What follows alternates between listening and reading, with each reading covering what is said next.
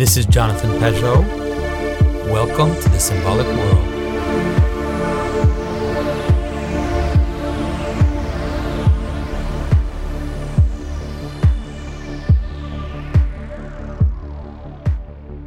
Yeah, like I was saying too, because in Australia the restrictions are very, very harsh, and I think at the start of it, it wasn't that I was happy, but I kind of took advantage because I'm like, you know what, I'm gonna have a lot of time to do my own thing, learn a new skill, spend time with my my fiance and all this kind of stuff. But I think a year and a half later, it's like, okay, I think this is enough. It's get it's getting to me now. I'm gonna admit it.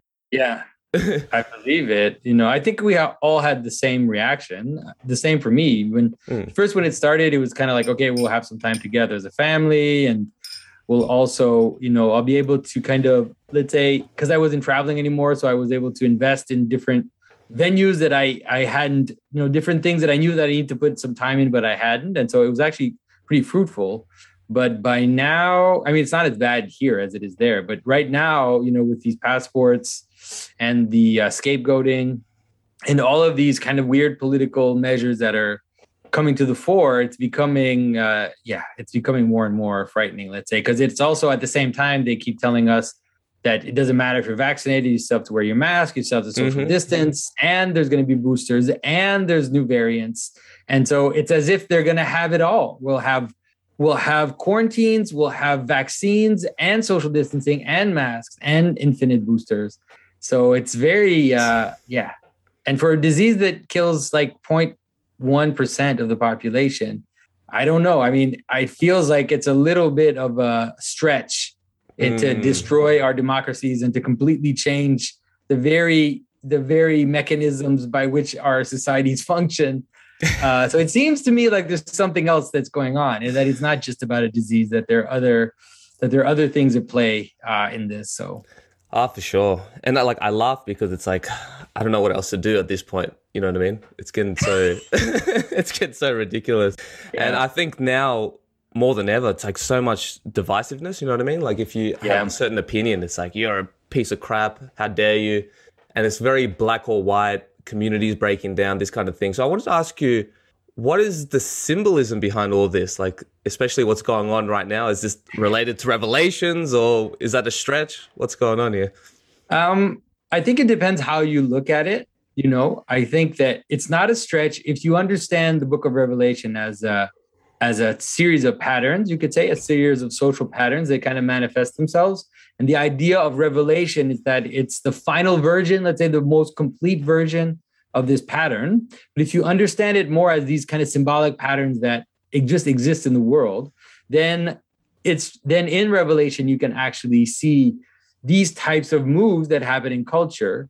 You know, uh, the example the example I like to give is, for example, in Scripture there's an image of a whore riding a beast, Mhm. and this whore is all about mixture and about trade and about kind of con- consuming and this whole vision of a of a of, you know that that's what a whore is, right? It's it's just just about pleasure and it's just about consuming. It's just and it's all about mixture and lack of identity and all these things.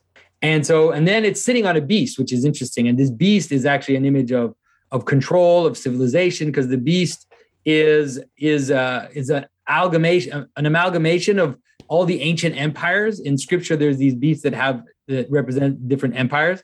So you see like this amalgamation of empire with the whore on it. Um, and and then in Scripture it says that the beast kills the whore at some. And uh, there's this whole sense that the beast sets up an image of itself and that this image brings about a kind of state of control and the idea of marking with an identity. And that when you mark the idea of marking with an identity in a way that you can't escape. Hmm. the idea that there is no remainder. There's nothing outside of the system. The system tries to be total. It tries to be complete. And if the only thing you can do basically is if you refuse to participate in the system then you're completely excluded right? You can't buy you can't sell you can't exist but you don't have an existence basically and so if you understand it that way then you can kind of see these these these movements towards towards ident let's say the idea identification and the idea of tracking and control and the relationship you know it seems like the vaccine is maybe just a door into these systems of control which are possible because of technology.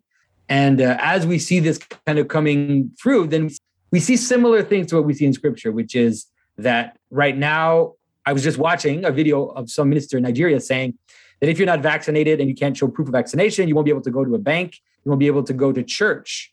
And so oh. this is the next kind of the next step where they're like inching towards the idea that you can't participate in society at all if you haven't received this this uh, this kind of sacrament of participation.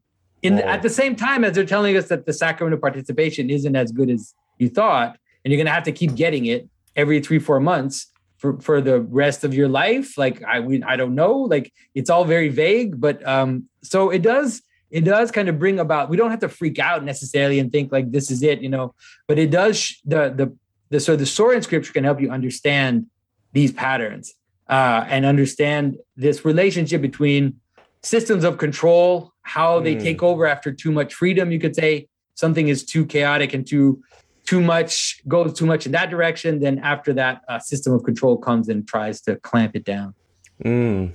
Yeah, it's very like like lately it's been so inverted. I feel like these times because at one stage, at least in Australia, it's completely illegal for you to go to church, but you can pay a prostitute to have sex. Like yeah. that's fine. You know what I mean? It's like, wait, wait, wait, wait. I thought this was all about like social distancing and all this kind of stuff. But I don't think that it's about that. No, there's something else, definitely something yeah. else going on. And people often, it's funny because people wonder, what is it? And people don't understand that power is its own motivation. There is no other secret motivation except for power.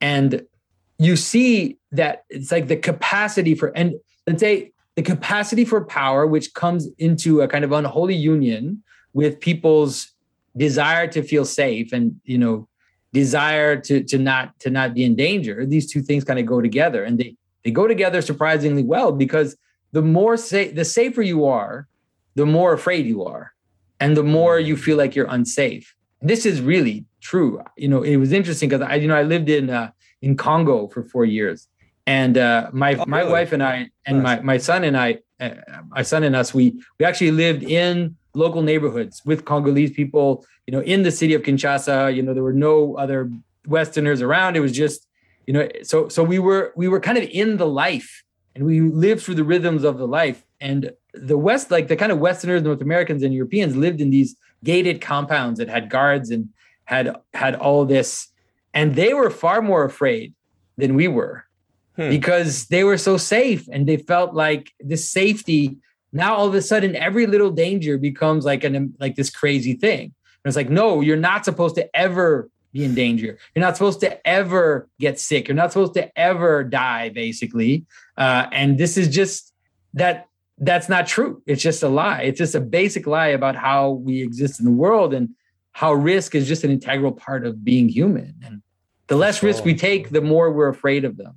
Yeah, I, I think that's why I really enjoy traveling, especially to third world countries and kind of just getting thrown into the unknown. You know what I mean? I think it's what I've noticed today. Those who are like the most strict about, you know, like getting the jab and lockdown, all this kind of stuff. It's usually those who haven't really stepped outside their bubble their whole life. You know what I mean? And I, I find that very interesting. Like, the, like you said, like when you feel so safe and comfortable, that's when you kind of get more afraid of getting hurt and taking risks and these kind of things.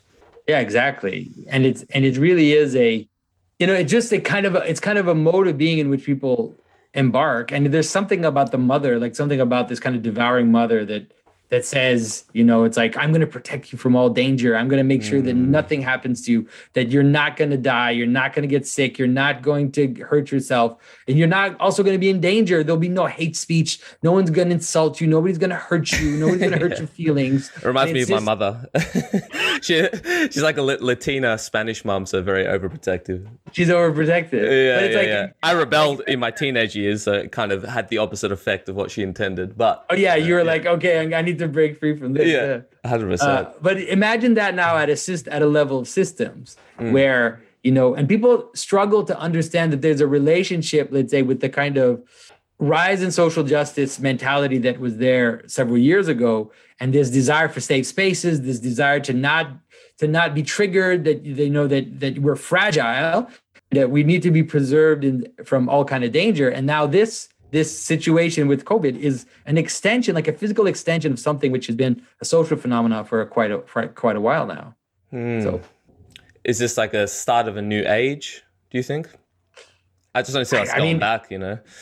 I hope it's not a start of a new age. I mean, for sure, it does feel like something similar happened in Weimar, really, you know, because Weimar was a wild place. Like it was a wild, crazy place.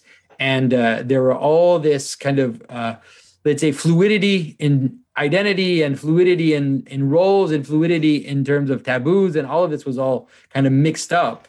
And uh, at some point, when there was a crisis, then the only thing to do was to overcompensate and to kind of clamp down and create massive systems of control. And I think that this is what we're we're kind of seeing is that this little crisis is just becoming an opportunity for systems of control to clamp down. But you know, I mean, it's hard not to also see that there seems to be something that is transnational about what's happening Mm. there seems to be patterns which are not just about our own governments, but that seem to be kind of moving across governments, ways of speaking, even types of words people use. You know, for example, like this phrase that's now popular, the pandemic of the unvaccinated. Uh, you know, it's being used by different governments, by different authorities in different countries.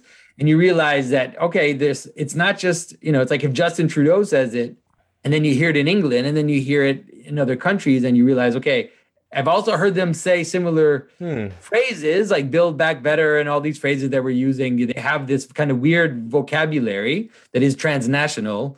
Um, and so that's also kind of frightening. It is frightening to imagine that that there are patterns which are even beyond our politics and that and that are just going to happen. There's nothing we can do about it. Like here, the the COVID passport in Quebec, where we, where I am, I mean, it didn't it didn't get debated in Parliament. It didn't didn't get debated legally. It, it was just said like this is it. It was just mandated completely in a like a directly tyrannical way, and there was no Mm. possible way to discuss it with anybody. There was nothing to say. It was just like this is what we're gonna do, and everybody just says okay. He's the And same. it's like we're not a democracy anymore. It's like it, No. everybody's just forgotten that we're supposed to be a democracy. Protesting is illegal, so you, you can't even like voice your opinion on this stuff. They, they shut you down. Yeah, well, he- Yeah, here at least crazy. yet right now they don't shut us down. They just don't cover it.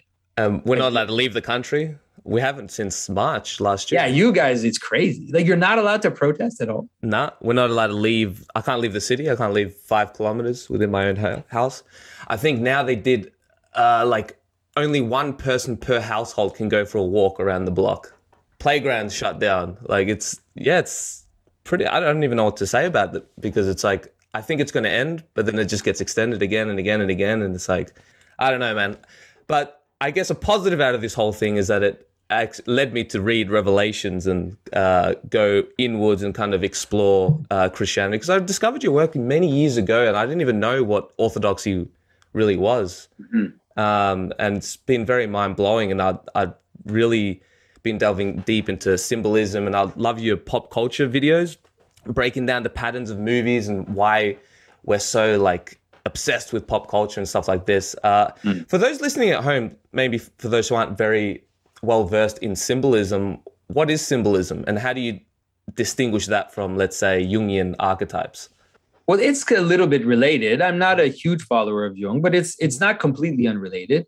Uh, the way to the best way to understand symbolism, I think, in a modern world, is to understand the the problem of complexity, which is that when you look out at the world, we see things. We see the world kind of, let's say, appear to us in a certain way. But if we're attentive and we, think about it, we realize that every aspect of the world that we see is in infinitely complex, right? From the glass that I'm drinking of, you know, to the table in front of me, to the sounds that I hear, they they like the glass that I have in my hand is is as complex as you. Like there's an in- infinite amount of complexity in the glass. Like it's made of multiple multiple parts and multiple aspects. Right? Your chair is made out of multiple parts. And so but there's a way in which we are able to perceive unities in this multiplicity, right? And so there's a way in which unity kind of comes out of multiplicity and appears to us as a pattern, right? And so reality is necessarily patterned. Hmm. for us to be able to even engage with it, we have to kind of our consciousness has to engage with it in its patterns. And so that would be maybe the first way to understand what symbolism is, which is that there's an inevitability of patterns in the way we encounter things. Now, this is true for objects, it's true for sounds, it's true for everything, but it's ultimately true for the way in which we engage with each other. That is, we string a bunch of, of words together, a bunch of facts together to create narratives, to create stories. And those stories need to have a pattern.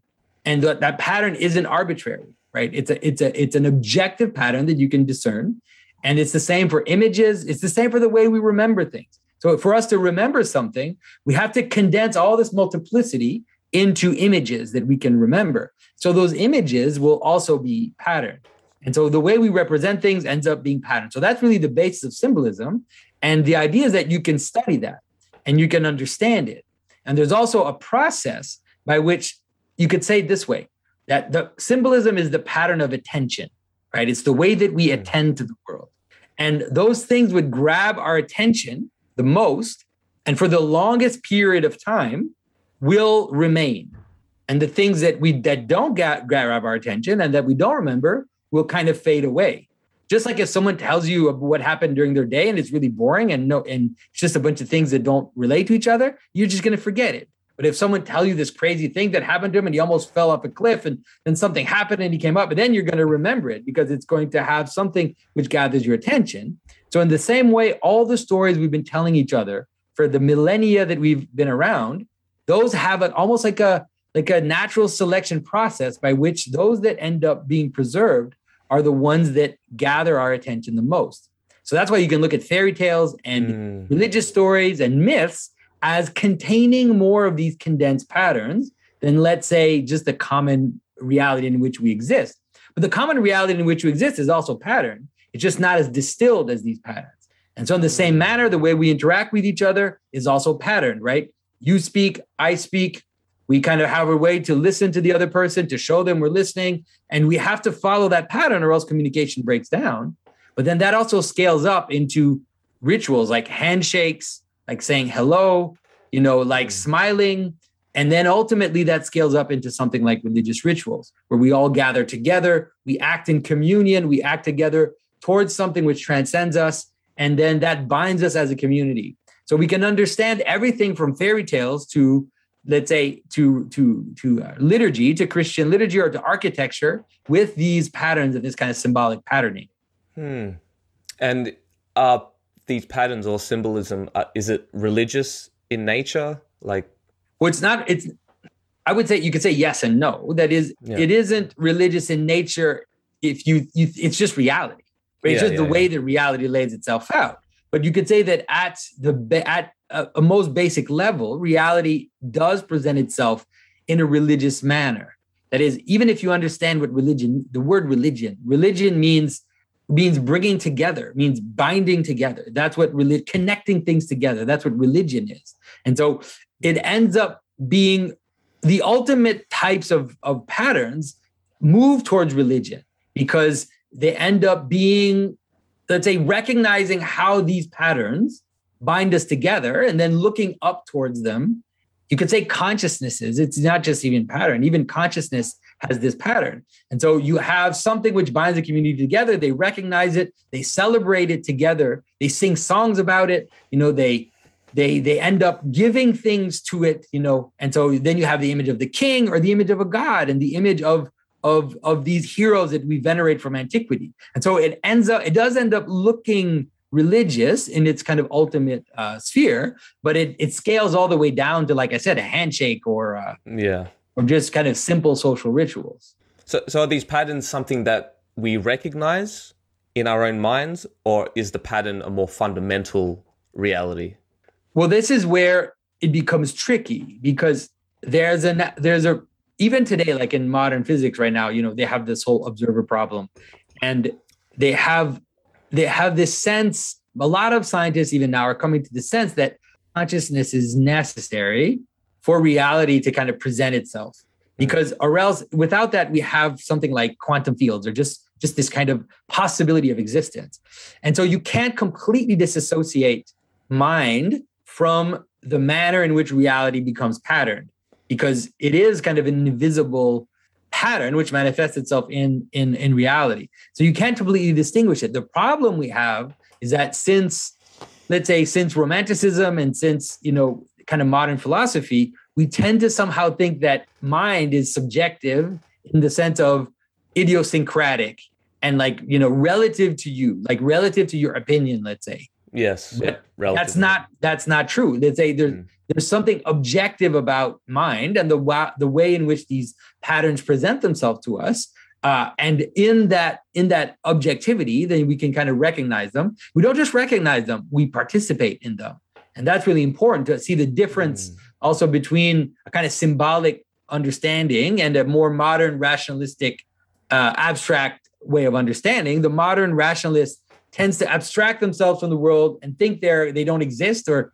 they're just this like floating being that's looking at the world and then they analyze it. Whereas in when you understand this patterning, you realize that no, you're in the world and you're kind of recognizing and participating and celebrating these patterns rather than this kind of cold, uh, cold, cynical, uh, not cynical, but like just cold analysis of uh, of, of science, let's say. Mm.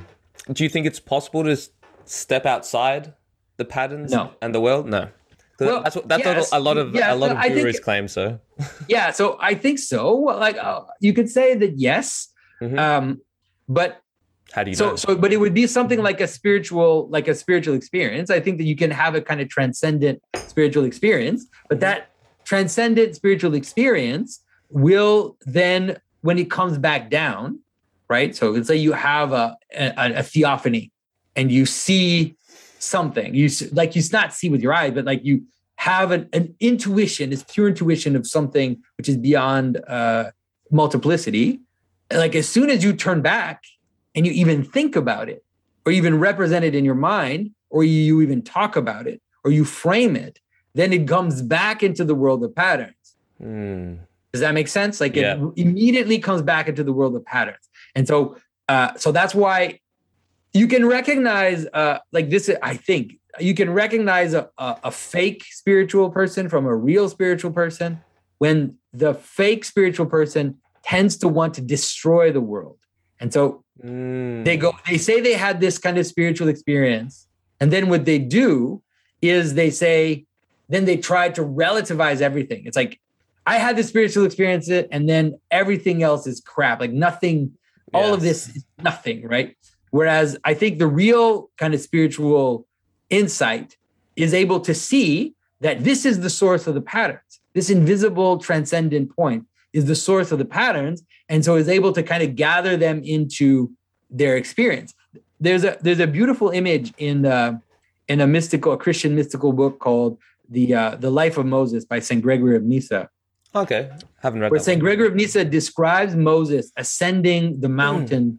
In order to encounter God in the in the divine darkness, like even beyond light, into this kind of ultimate ultimate transcendent space where even let's say even vision disappears and you you enter in this kind of pure being, let's say, or pure beyond being. And so as he goes up the mountain, he removes all these layers, you know, of like his sandals and he kind of removes this quantity and becomes purified as he enters into this kind of transcendent space. But then when he gets there, he's given the pattern of the tabernacle, he's given the pattern of the space of worship. And so, and in that pattern, he sees all the things he dropped as he was going up, right? He sees these layers, he sees these garments of skin, he sees these actions. And so that's the idea is that if you really attain, attain these kind of high spiritual states, then you you should be able to gather into them the multiplicity and see multiplicity as an expression of these high spiritual states. Hmm. I don't know if that makes sense to you.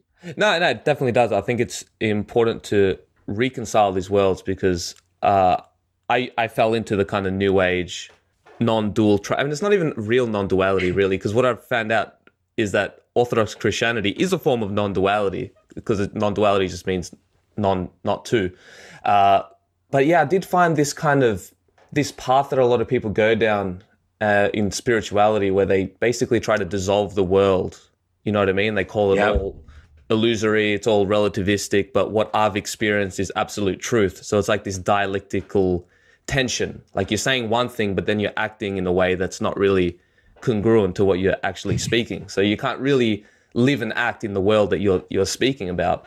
And what are, what are your thoughts about this? Like this kind of the the blind leading the blind, false prophets, yeah. new age spirituality. Why is this so popular? And I understand it because I, I went full force into it as well and got a bit well, shaken think, up. well, let's say first off to give you know, as we say, to give the devil its due or to, to kind of understand what happened is that yes. Christianity became extremely superficial. Oh, yeah. You know, from the time of the Enlightenment, as it slowly moved, let's say towards the 20th century, there was this, this there was an extremely kind of superficial and almost materialistic uh, version of Christianity. Uh, and, and what, so, do you, what do you mean by that? How did it turn materialistic?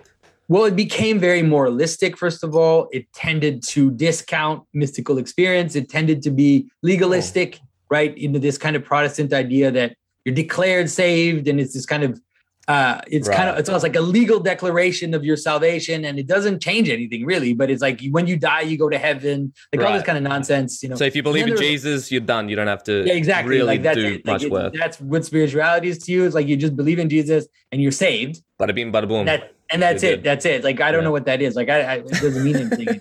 you know. So I get it, right? I understand. Yeah. And then also the this this one this desire to kind of embrace uh, scientism, let's say, in mm-hmm. Christianity, and then trying to kind of defend Scripture in a scientific way and defend Genesis as a scientific narrative and defend all these stories in a, in a historical scientific way, and debasing them so much that they just people didn't understand the spiritual significance of these stories anymore. They would argue about some stupid statuette that they found in the desert in Palestine, but then they didn't understand what it even meant for Moses to go up the mountain and encounter this divine uh, transcendent uh, experience and then come down with his face shining in glory. Like, do you understand what that's referring to, or do you just see it as a material phenomenon that happened? Right. So this is the problem that that happened, and so as the scientism and this kind of materialism t- took shape, and Christians tried to keep up and tried to stay materialist, at some point just shattered. And then all of these stories just seem like a bunch of silly, stupid stories. Like, why would it matter that some guy got nailed on a cross 2000 years ago? Like, that saves you. Like, some guy gets nailed on a cross and then you're going to heaven. Like, really? That the story? yeah, that didn't that didn't make sense to me either. Right. It's like, is that the story? Like, yeah. dude, it is it's just total nonsense, right? And so it's like, so I get it. I understand why at some point people, and you see it like you see it even before the modern world, you see these um, kind of esoteric uh, these esoteric groups and these esoteric uh, ideas start to appear even in the 17th century. You know, you see with the Rosicrucians, and then moving into kind of Blavatsky and the Theosophists. Yes. Yeah. Kind of, you have this kind of opening up, and Crowley and all these occultists in the 19th century. So you kind of see this this reaction, let's say, to this materialist, moralistic uh, Christianity. And then that kind of wins, you could say, in the 60s, especially that side of the of this of this kind of uh, conflict wins. And then there's this explosion of kind of wild mysticism and all these explorations yes. of all these other traditions and a mixture and and like being you know going to India to find some guru and then yep. being fascinated by anything except your own your own tradition. Um, and also like the individualism of the modern world kind of seeped into there. And so it became very idiosyncratic. All the everybody has their own thing and everybody has their own mixture of stone of like, you know, crystals and these different right. practices and spiritual like buffet. whatever. It's all these things. Yeah. um, and so I get it. I get it. But I think that it's important to kind of be able to notice that it's it's participating in the breakdown of our societies, right? So you have all these idiosyncratic spiritualities that don't coalesce, that don't kind of come together, or they do as a cult. So it's either you're totally idiosyncratic, or you kind of give yourself completely to this guru that usually lasts a few years, then it collapses, and there's all these scandals that come out, and and and so it's a just kind of this this.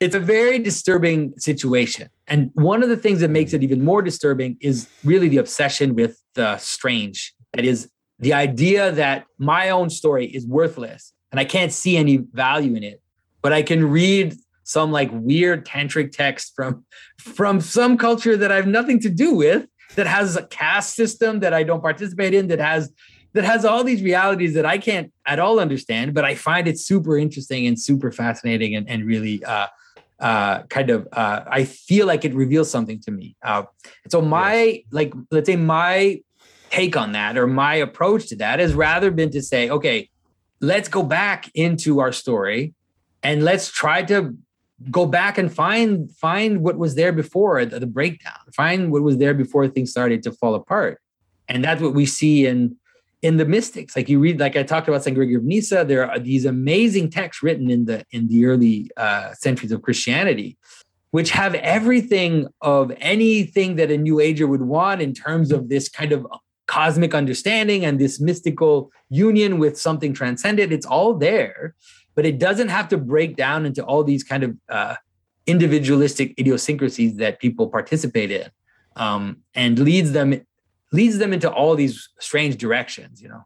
Yeah, I, I think I can understand the allure. I think with New Age spirituality, especially with the, you know, the, the understanding of the 19th, 20th century of Christianity, that materialistic surface level Christianity you were talking about.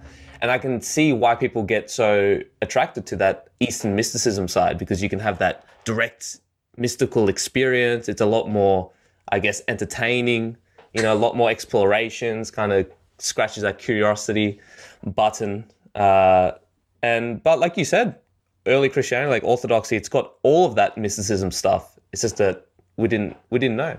And a lot of people who are very against, let's say, Christianity, like Protestantism or Catholicism, aren't even very aware of Orthodoxy and like no. what early church fathers were teaching. Exactly. And not only that, but there's been an effort in the past few hundred years to iron over in even in the Bible, that is, even in the Bible translations, there's been a, a concerted effort to iron over anything that smacks of something strange or something that doesn't that hmm. that that modernists can't deal with, you know.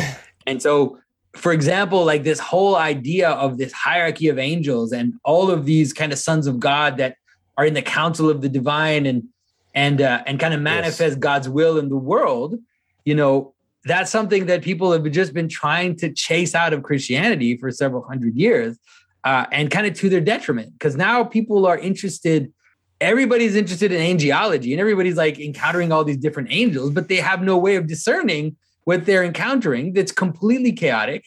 And they think that just because they have an encounter with a being, that somehow this is meaningful and not, and and it's like so they don't have a map to kind of function in this world of intermediary spirits but that's mm. all it's all there it's there in scripture it's there in the tradition it's there in the iconography of christianity where you do have a kind of map of this intermediary world and there are ways to kind of encounter it health in a healthy way without you know ending up following some some strange being that you encountered on ayahuasca and then you and then it takes you on down a very dark uh, rabbit hole and you find yourself in psychic trouble, you know, after a little while where all of a sudden you start to break down. oh, a, yeah.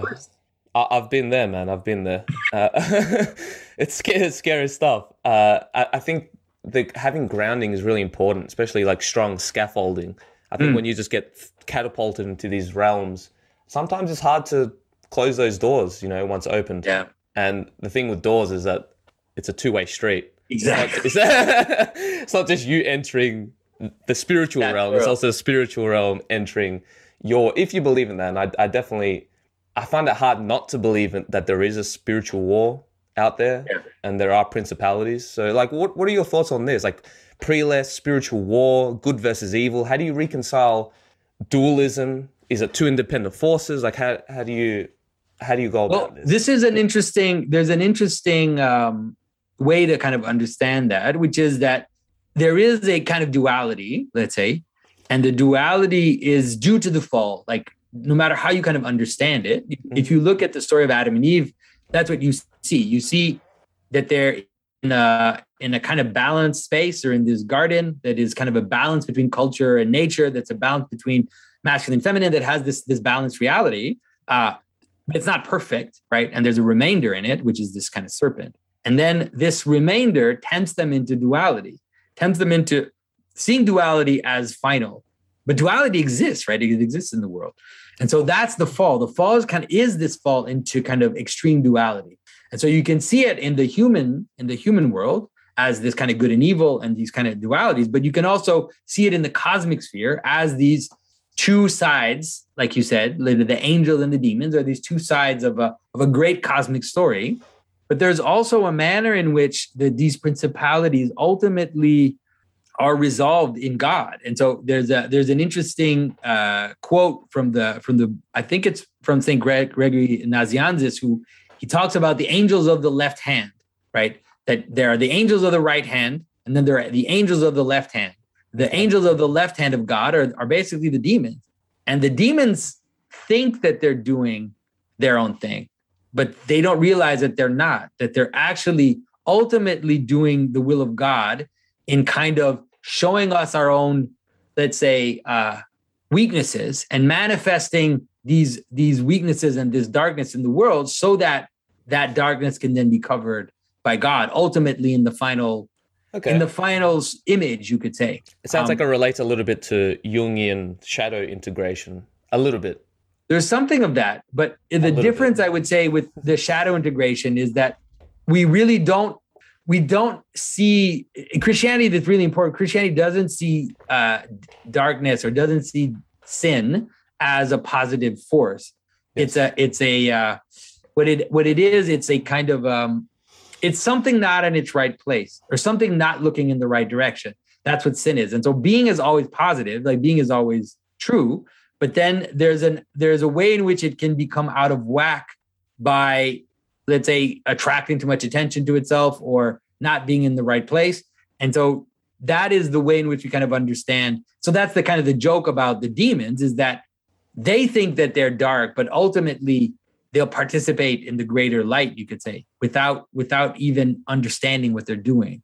Hmm. You know, so it's not just that it's not that that God is integrating non-being, let's say, or or or, or this kind of lack of, of being, but rather that he's revealing the way in which things actually do participate in the great in the great picture. Um, I don't know that that makes sense. So it's kind of like the image hmm. of Christ. Like you have this image of uh, of Christ going when Christ dies. You know, there's this kind of uh, more mythological version of the story in the in the Gospel of um, of Nicodemus, where you know you have the devil and Hades in in hell, and they're like, "We won, right? We killed the Son of God. Like this is it. You know, we finally did it." And they're they're like excited because here he comes, right? We're going to bring him into death, but then they don't realize that if you bring light into darkness, right? It's not it's not light that goes away. It's you do the opposite. And so bringing you know god into death was actually kind of revealing the revealing the world and kind of scattering that darkness. Mm. well it's even like the a physical example of a candlelight you know no matter how much darkness there is around it it can't actually overpower and overconsume it. No exactly. That's the and the, that's a good the, the and the phrase you used is exactly the phrase that st john uses in the gospel right? It says the you know the darkness did not know it, but it it didn't it couldn't overpower it because, like you said, that's not how light and dark work. Mm. And, and it seems even in pop culture, or, or actually forever, we've been obsessed with this story of good versus evil and the hero's journey and all this kind of stuff. And I remember listening to an old podcast of yours, and you talked about the hero's journey and how ultimately it's Christ's story, and that before Christ, there really wasn't at least the version of the hero's journey that is out today. Is that true? And can you like get into that? I mean, I think so. I, I think yeah. that because one of the things people talk about is like the dying and rising God, that there are all these ancient stories of these right pagan gods that that that point towards ultimately this kind of story of death and resurrection.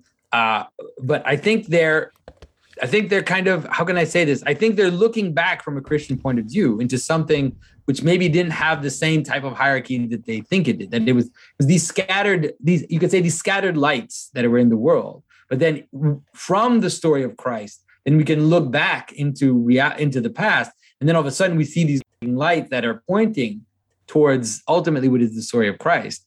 And so the idea of going into the underworld, right? This descent into the underworld, that's the story that you see uh, in the hero's journey, but that you also see just in so many stories. Or you see it in the Iliad, you see in in um, in so many myths. You know, you see it uh, in the Aeneid. All of these these stories have this kind of descent into Hades, and then either you encounter someone, you encounter your father, and then your father reveals something to you, or you go there to get someone. Right? Uh, you have um, you have the story of I think it's Hercules who goes down into Hades and is able to save his friend out of out of death. And so you have these like these little versions of this kind of going into death and bringing out, you know, kind of revealing something that you wasn't that death wasn't able to to hold on to, you could say, or Yeah. finding something precious hidden in death, like going into death and then finding some some vision that will give you meaning, right? And so so it's there, right? It, it is there, but as you, once the story of Christ happens, then that story is it reaches its limit. Like there's no there's actually no other story you could say after the story of Christ because in the fullness of the story of Christ, you have this idea that Christ does that, right? Christ goes into death. He doesn't just go into death, right? He actually dies. He dies, he goes into death. And then when he goes down there, he gathers everybody that's there and takes them out. Wow. And so, Yeah. right, we have this this sentence that we hear every Easter in the Orthodox Church, where it says, you know, Hades, hell is empty. Like hell has been has been emptied by Christ. Christ went down and brought all. I mean, it's mysterious. It's not. It's hard to kind of completely understand it, but it, it is this image that Christ defeated death itself, and that by going into the underworld, when he came back out, you know, that was it. And so Mm. there's no that it's like I said, it's the limit of the story. So you go down into the underworld, you solve the underworld, and then you transform it into glory, and then that's it. Like there's no there's no version which can go beyond, let's say, that version in terms of categories. Yeah, it's it's actually it's a very obviously a, a story an archetype that resonates with so many people, you know. Yeah. And even something like I did want to talk a little bit actually about Lord of the Rings because one one of my favorite movies, and it's obviously a movie that just exploded in popularity. And then I Yeah. found out years later that you know the author is a devout Catholic, so it's got deep Christian symbology, and I feel like a lot of people don't even notice, but then they they become super religious about Lord of the Rings, even atheists, which I find quite ironic. Uh, why, why do you think Lord of the Rings connected with so many people, and like what are the main kind of powerful sym- symbolism behind that? Well, I think that I mean what Tolkien was able to do is to really reinstate a you could say an ancient vision of reality, an ancient uh, cosmic image, and because maybe because he did it in fiction, people didn't feel threatened by it. Maybe something like that, and so because of that, they were able to just be seduced by it. You could say, and so people, you know, the most materialistic nerd, scientific, you know, programmer guy will just fall in love with Lord of the Rings and Yeah. he don't doesn't totally understand why. If you ask him about religion, he'll say religion is stupid, it's superstitious, it's it's it's all these things, but nonetheless he he is able to be completely kind of engaged and subsumed by this story which has this this entire kind of hierarchy of beings that you know that moves from I mean, in the Lord of the Rings themselves, doesn't necessarily talk about the, the first god, but like it, it kind of moves down, at least in in the Middle Earth, through the elves and then the humans and then the the dwarves, you know, and then the orcs. And so you have this this kind of movement from from light and kind of immortality into this kind of monstrous uh, darkness, which is at the bottom of the world. And in the movie, they capture it so well. Like they just do it so well because they have the Oh, Uruk-hai yeah. like coming out of the earth, you know, and they're all like filled with the, they're all scummy and dirty and oh, and that Yeah. music as well, so ominous. yeah, exactly. so it's good. very, it's super well done. Yeah. And so because of that, people just feel like it's right.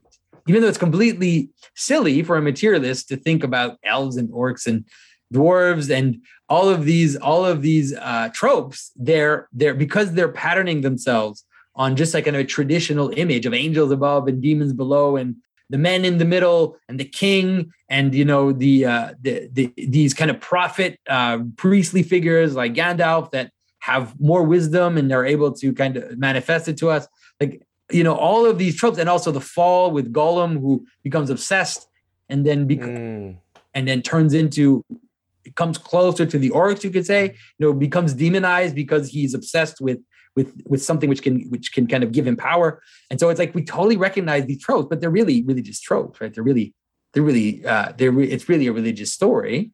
Um but it's great because it, it it's actually for people that are attentive to it they can say well you know like i can i can talk to you about the story that's in the bible in a similar way because it's way more than lord of the rings like the story of the bible is is is way more has way more complexity and subtlety and has all these layers in it and and all these patterns playing themselves out in different forms than lord of the rings um because of that it's actually harder sometimes because it's so big that it's hard to it's hard to kind of fully get what's going it's on. It's very overwhelming. Sometimes I'll open scripture. I'm like, whew, man, there's Yeah, like exactly. so much to get through. what am I reading? Like, you just fall into some weird thing, especially if you open the old One bite at a time.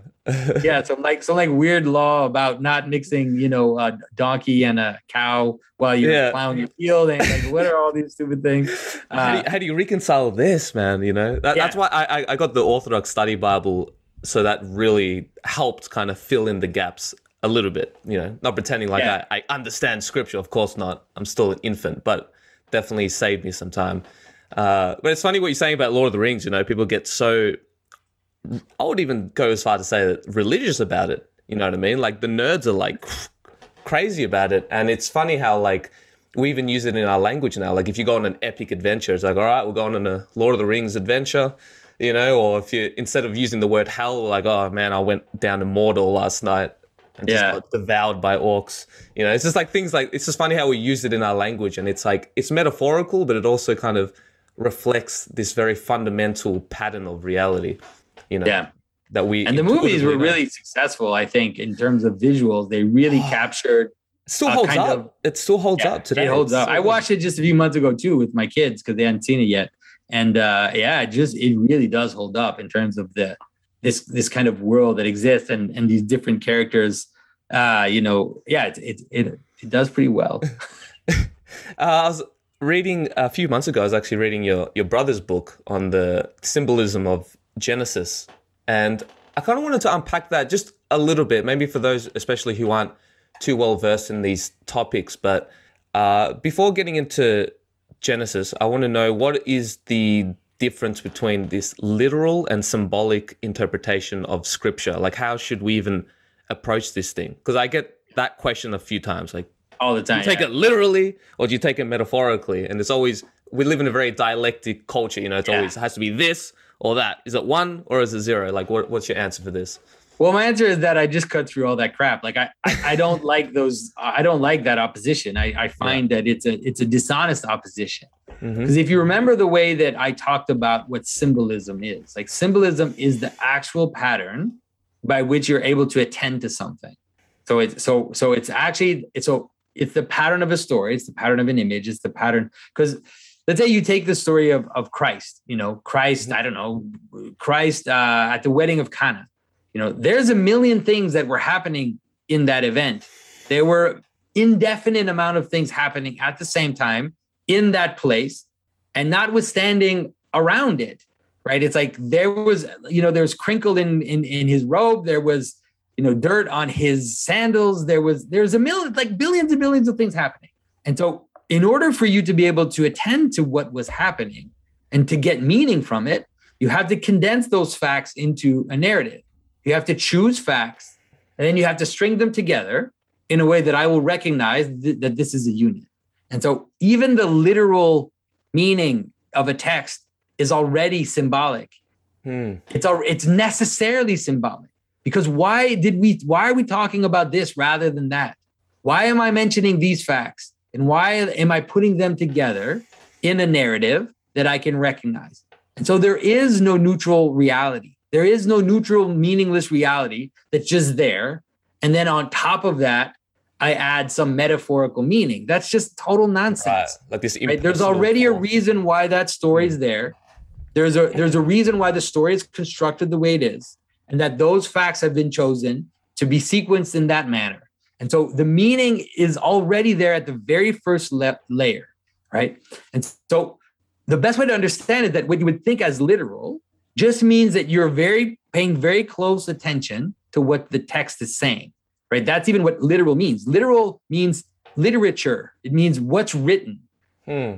That's what literal used to mean. It means what's written. And so you you pay attention to what's written. You have what's written there. And then what's written there is structured in a way that is analogically related to other things. And then that's when what you would call the metaphorical meaning will appear to you, which is that as you look at the pattern of the story, you realize that it's structured in a way that is similar to your experience, that's similar to a society, that's similar to another story in scripture, and then a, a story from mythology. Hmm. And so then you that's when you get what maybe what people call the metaphorical meaning, which is that I can take a story in scripture, which is already symbolic, which is already patterned in a cosmic way, and then I can say, this is similar to your experience, and then I'll apply it to your experience. Right? It's actually similar to the way Tolkien understood storytelling, because Tolkien hated metaphorical meaning. He said, he said, my my stories don't have metaphorical meanings. And people don't understand what he meant. And he said he said they're not metaphorical they're applicable. And so he mm. said you can apply my stories to things but they don't it's not like you know the orcs are the communists and and th- this aspect of the story is some other political thing and then Yeah. this is, means technology and this is, it's like that's the wrong way of looking at the bible and it's it's the wrong way of reading tolkien too it's a, it's mostly that the pattern of the story of tolkien can be applied to your experience or applied to a situation and then you can use it as a lens to see the world and so that's the way in which scripture is metaphorical Hmm. but you won't find like the idea of literal the way that people think of literal that is a neutral telling of a story that is completely without meaning is absolute nonsense it doesn't exist Yeah.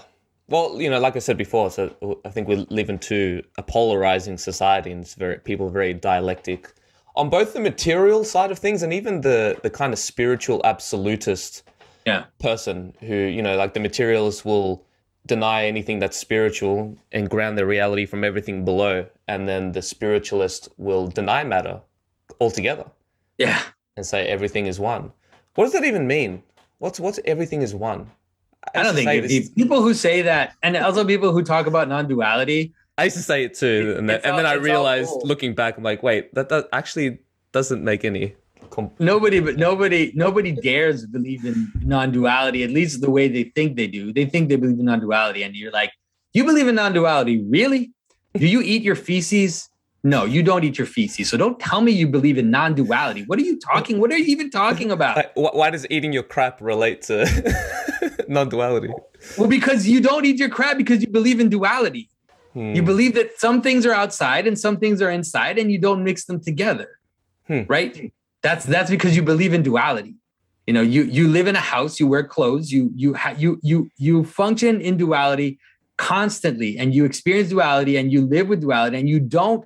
If you if you believe in absolute non-duality in the way that especially people want, and especially in the way that relativizes everything, then and there are like there are there you can find traditions that are cannibals. And you can find traditions that that break all the taboos but i'm not sure many people are willing to go there because it's actually very destructive. You know these kind of weird tantric traditions are very destructive to reality. You don't people, most people don't want to destroy reality. They're lying when they say they do because they actually exist they, they exist they have a life they have all these things. And so and so the idea is that love is a better expression like love is a better way to understand it because love has the notion of of ultimate non-duality in the sense that we all participate in the life of the infinite god but we're not we don't it doesn't mean that everything is relative and everything is illusion. It Hmm. means that because god loves us then we all exist at the level that we do. It's as if god's infinite love also kind of let's say moves out of himself into this multiplicity as he's gathering it back into himself. So it's not just like either everything is an illusion and we're all just you know, we're all just brahma like we're all just drops in the the you know the the the, the this kind of vast like infinite consciousness. Uh it's rather like a balance between unity and multiplicity but that ultimately for it to even exist it has to participate in the oneness um but when people just say things like it's all one or whatever, like John Lennon and, and that kind of nonsense, right? It's like we could all be as one. What are you what are you talking about? It's just it's just it's just uh just posturing. Imagine there's no heaven. Yeah. Yeah. Uh, Man. That's one of my least Does that tick you off? Yeah. Yeah. Oh. He has some good stuff though. I, I, I yeah, I don't really. I mean, I like the Beatles. Everybody likes it. Nobody Yeah, everybody who who doesn't like the Beatles? Yeah, Who doesn't exactly. like the Beatles? But uh that song in particular, yeah. But it, it's it, it's ironic because like you're talking about these people who claim to have this absolute experience and that God is absolute, everything and literally every single par- particle in the universe is God. Everything in physical reality is just an illusion. But then they're basing their experience of the absolute from a relativistic subjective experience. So it's like this kind of I don't know, it's just this weirdness because you're claiming absolute reality but through a subjective lens anyway, so that you can't really escape that that duality. You know what I mean? There's so much wrong. Like if you really if you really had an experience that that there's only the absolute and all its manifestations are are complete illusions, you know what you would do? You would shut up. Because why are you speaking? What are you saying? Yep. It's it's all that's why that's why you realize that there's just a nonsense to a lot of the a lot of this type of posturing that you hear in kind of in this kind of modern uh spiritualist uh you know reality. Um and it's not like you don't encounter texts like that in the traditions. Like there are there are texts or there are traditions which do kind of try to point to the manner in which let's say compared to the infinite like that the infinite is something which is beyond duality that the that the infinite does kind of empty itself and and contain everything at the same time. And there's an, an, a language of aporia which people use to to talk about that. And you see that in the in the even in in in religious traditions. But like i said this also has to coexist with all the more buffered versions of that in which we also do participate in which we do go to church we kneel we sing we burn incense we we do all of these celebrations you know and we don't just have this one this kind of esoteric vision of the infinite that destroys reality. Mm. because that's the that's the problem with a lot of this with a lot of this stuff is that people just say mysterious things. They just say you know that kind of stuff like you know the universe is in a grain of sand the grain of sand is the whole universe and you're like really? Is that really you really think that? I don't think you do. I think you're just bullshitting me. Get those social media likes. People like to like to hear that yeah they like that kind of that kind of fluffy stuff. Yeah it's funny because like I, I started off doing new age stuff but I, I feel like because i'm australian i have that Mm. kind of inherent down to earth casual sort of yeah. relationship with it. So i think it wasn't as new age hippie, but I think as I got more grounded over time, uh, people weren't very happy with Hmm. me. bec- And it's uh, really uh, yeah, well, it's something that I I question because I, I find it weird how in this kind of world there is no word for prelest. There is no word for false spiritual experience, and even that is very triggering because like, how Yeah. dare you? Say that my experience was false. It felt so overwhelmingly real. And I've had many of those. And I'm not even saying that it's false or it's true, but the fact that there is no discernment between the Yeah. two.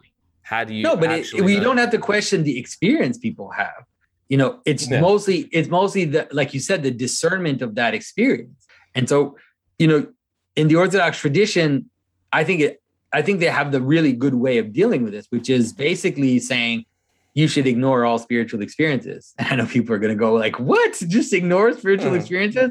But that's the that's what they say. And the reason why they say that is because they realize that if you really believe even what a new ager will say which is something like you know the purpose of reality is to be united with the one right? To be to kind of be united with the transcendent uh, reality then if that's your purpose then that's what you should be aiming towards.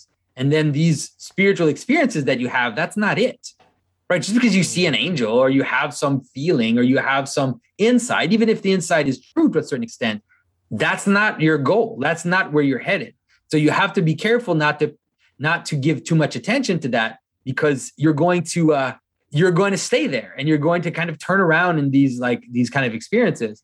Uh, and so if you just ignore the experiences then there's less of a danger of being you could say seduced by a demon something which is off key because you're just you're just kind of and you will have the spiritual experiences right you will but you just don't you don't spend your time on them and you don't uh you don't wallow in them you could say you rather keep your eye on the ultimate goal which is you know which is the union with the divine Yeah, yeah. And even test your experience, you know, and see if it holds up over time, if it still makes cohesive se- sense with the rest of your conception of. yeah and also the fruits you know Yeah, the fruits, Christ said, exactly. you'll know what you'll know a tree by its fruits that is that if you have these spiritual experiences but you're a total jerk to everybody around you and and it's like and you continue to to to have all these sins in your in your life and all these things that are your obsessions and your you know your idiosyncrasies then that spiritual experience is pretty meaningless Mm. like it might have felt real and it probably was real but it's not moving you towards freedom it's not moving you towards something which is which is more than just a kind of uh like a like an entertaining experience you could say Yeah, uh, uh, that's why integration is so important. Like the work that you do afterwards. It's like kind of reading a book and not contemplating. You know what I mean? It kind of will just go right through your head. Except that it's a little bit. It can be a bit more dangerous, obviously, going into these realms and let's say reading a book. yeah Uh, but I think I, I think a lot of it has to do with like naivety, like you know what I mean, just overly trusting. I found that the people who are the most trusting, uh, navigating through these spiritual realms without actually taking it seriously are like usually yeah, just kind of young, white, hippie, Western people uh, who've never really. I don't know because I, I grew up. I've had some like kind of rough experiences, and I've met people during my teenage years, like who are very charismatic and they're very actually good looking and, and handsome and very you know what I mean? Like they know how to talk to you and make you feel good, but then you find out later that they're actually a snake.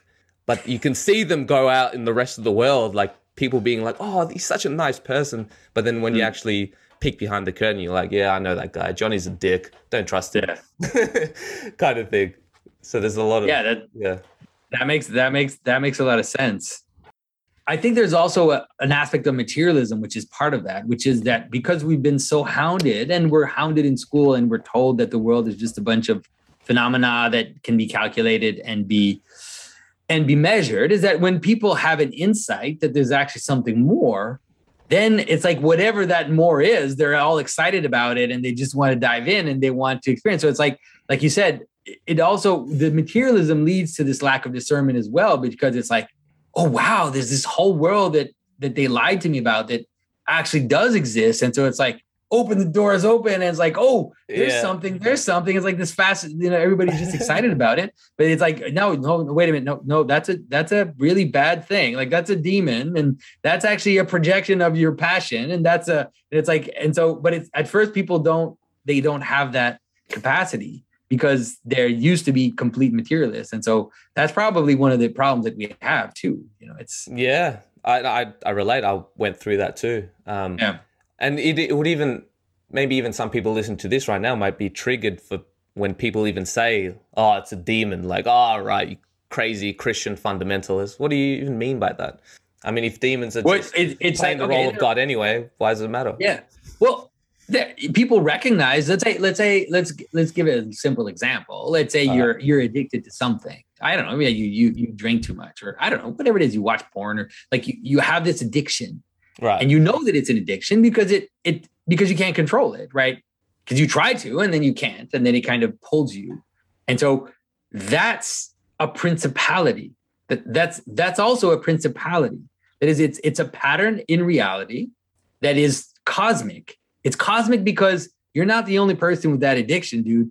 yeah. There are other people that also have that addiction. I mean that that's not an idiosyncrasy to you. It's not No. just relative to you. It's an actual real pattern that exists in the world, but in which you are participating, and that that you are not only participating, but that you, by engaging in these bad habits and these bad behaviors, you are feeding it. You're sacrificing your time and your attention to this pattern, and you're making it stronger in the world because you're you're like a you're a branch of it. You're a body for it. You're a you know you're a tool for it to appear in the world right? So it you don't need like a ghostbusters way of thinking. Like it doesn't have to be something like a woo woo science fiction thing. This is just cognitive reality of how things work. So that principality has a cosmic version of it. It has to because it, it doesn't just exist in you. It exists in all these other people. And so that's a demon and you can encounter it and you can be possessed by it and you can be a tool for it to spread in the world. Like, have you ever met someone who has a bad habit and is obsessed with getting other people to participate in that very bad habit? Oh, all Why? Yeah. They even know. They even know that it's bad for them. Like if you if you pry them a little, you know that it's destructive, but nonetheless, they want to get that young kid to smoke and they they they secretly want to get these teenagers to drink or to do whatever it is that that they do. And so they're Whoa. they're they're a tool of this demon in the world. It's a real thing. I'm just And- getting and so- flashbacks because like you, it's so true. Like when people are so entrenched in their bad habit, let's say whatever weed, drugs, and I've had these experiences where you're like, ah, I don't want any more. It's like just have one, man. Just have one. Just have one. Like they, they're like, and they even kind of physically transform into that kind of orc demonic. Golem. Like just have one. Come on, man. Just have one. and it's like, dude, no.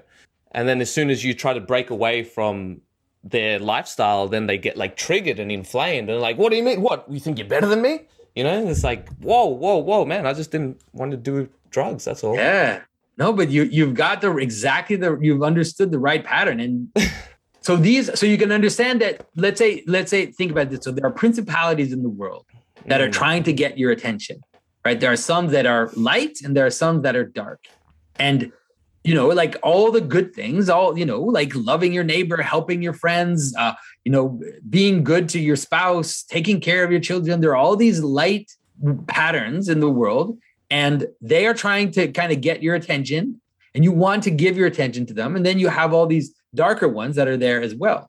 Now you can understand these these these patterns as just abstract patterns in the world but they we are conscious beings. Like we are persons and those patterns end up coagulating into something like persons as well and so that's why we in the same way that i encounter you a pattern thing in front of me right? You're just a pattern, but the, I encounter your face and your behavior as a pattern being. That is the same for these higher principalities, you know. And so, and so you can, yeah, you can, like I said, you can encounter them. They can manifest themselves to you in sometimes in a more immediate way, depending on people's sensibilities. Um, but even if they don't, you can still understand that they're acting on you, and and and you, you know, and like let's say I don't know if you've ever you kind of free yourself from a bad habit let's say. Yeah. you have this bad thing that you're that you're dealing with and you're able to free yourself from it. Um and then when you're kind of free from it you, you you're even like like who is that guy who was doing that? You almost don't recognize yourself. Like you look at yourself and you're like who's that guy that was doing this? Like how is it that he was doing this and you're like you almost like you don't even there's something about it that you can't even barely you can barely recognize it of course until the day that you're like in a weak spot and then all of a sudden you don't then again you don't know what's going on and it's like Yeah. you know you wake yeah. up and you're like back in the in the pattern and you're thinking how did i get back here i thought i was out of this thing like i thought i wasn't in there anymore so how did i fall back you into this wake thing? back into Satan's den.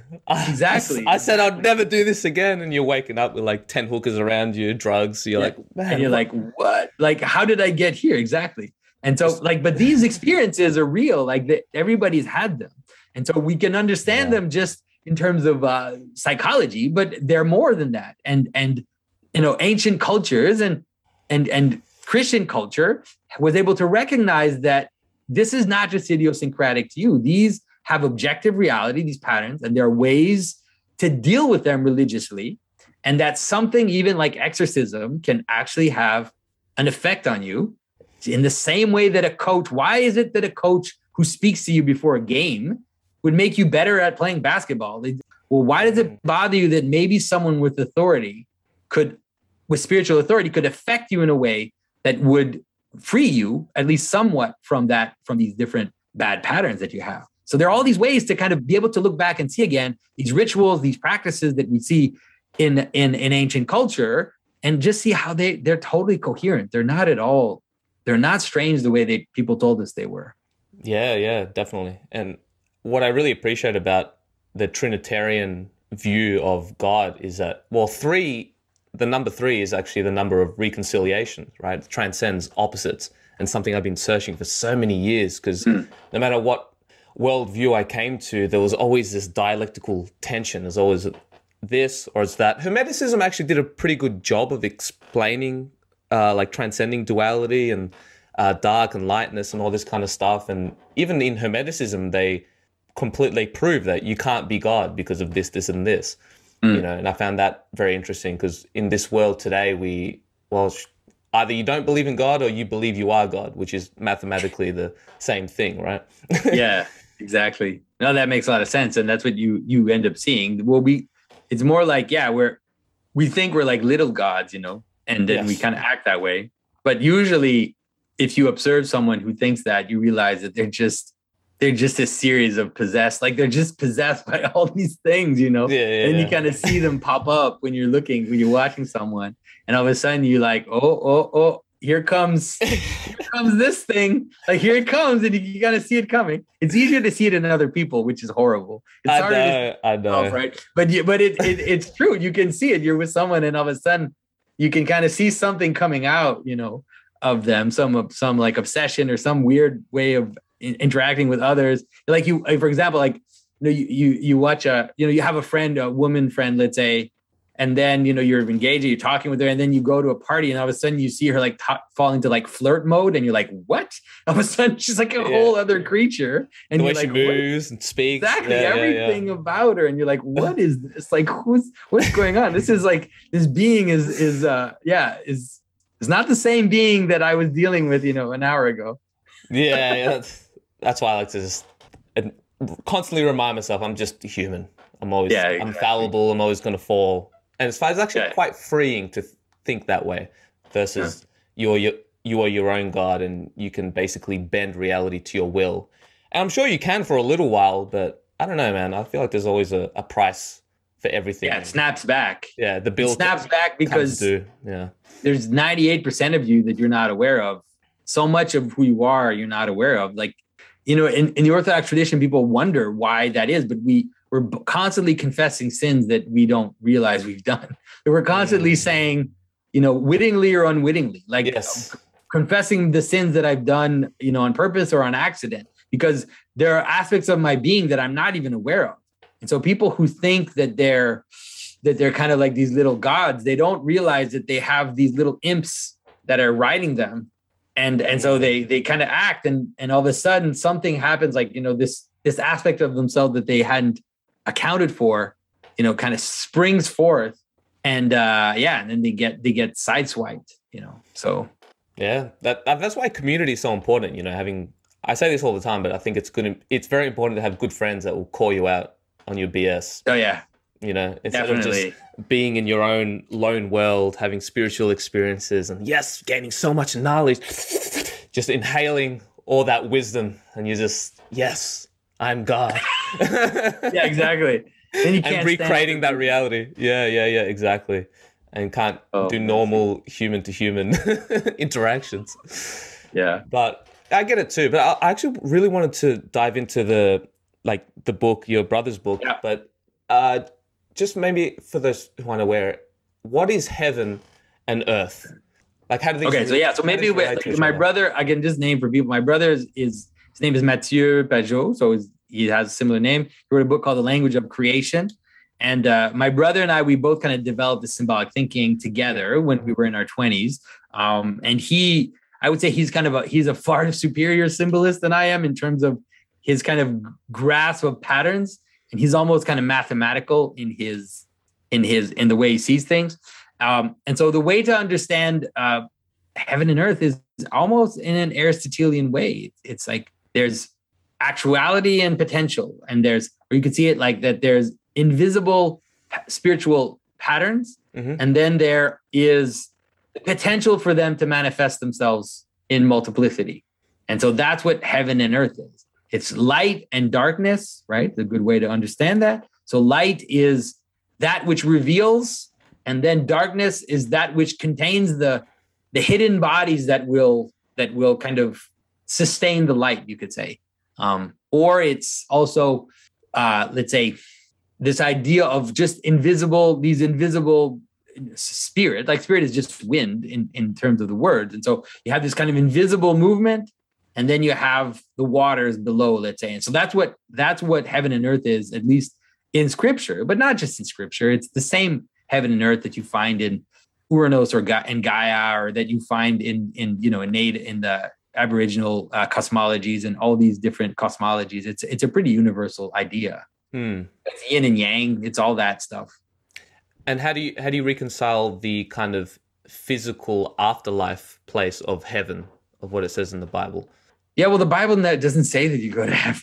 Oh, there you go. So there's a difference between paradise and heaven. Okay. oh man, I didn't Ah. even think about those. Yeah, yeah. I just assumed Yeah. So that. so so so paradise is the Garden of Eden. right? And so paradise is the paradise is the place where the balance between heaven and earth exists. It's the place between where the patterns and the their balanced manifestation finds its its totality. So Christians don't believe that we go to heaven. They shouldn't. Some people do, but we believe that we'll be resurrected. That that that that Christ, that humans will be resurrected, and that they will become a perfect union between the invisible and the visible. You could say. Hmm. That's the way to kind of understand the way that Christians understand spirituality. Now, you do see beings that go to heaven in scripture. For example, Elijah ascends into heaven, mm-hmm. Christ ascends into heaven. And you see that, you know, St. Paul talks about, you know, it seems like he's talking about himself, saying that he went up to the third heaven. And so heaven is this, the place where identities come from. And so it is possible for a being to, let's say, move into heaven. So a way to understand it, like let, let me give you an example of a being going into heaven. So saints, you could say to a certain extent, ascend into heaven. Okay. Because then they become patrons of things. And so let's say a saint moves up into heaven. And then now we have churches named after the saints. People will inter- ask this particular saint to intercede for them regarding certain things. Let's say St. Mary of Egypt, for example. So St. Mary of Egypt is the saint people pray to when they're having sexual temptations. And so she's become, she's she is to a certain extent in heaven because now she's she is becoming like an angel in the sense that she's like an invisible pattern by which we now congregate, that we come together and recognize, and then we that, and that we also kind of ask for her to help us in this aspect of reality. I don't know if that if that maybe helps to understand a little bit the difference. Yeah, yeah, interesting. Yeah, because I, ne- I never even thought about the distinction between like paradise and heaven, but then there's also the uh, like what your brother talked about in the book about how heaven is abstract principles basically and where the purpose of humans are to inform meaning with matter and express matter through meaning if i remember correctly yeah, exactly. Yeah. And so that's exactly it. So it's like a two-way street. It's like you have these yeah. you have these principalities which are invisible and are patterns and then they find body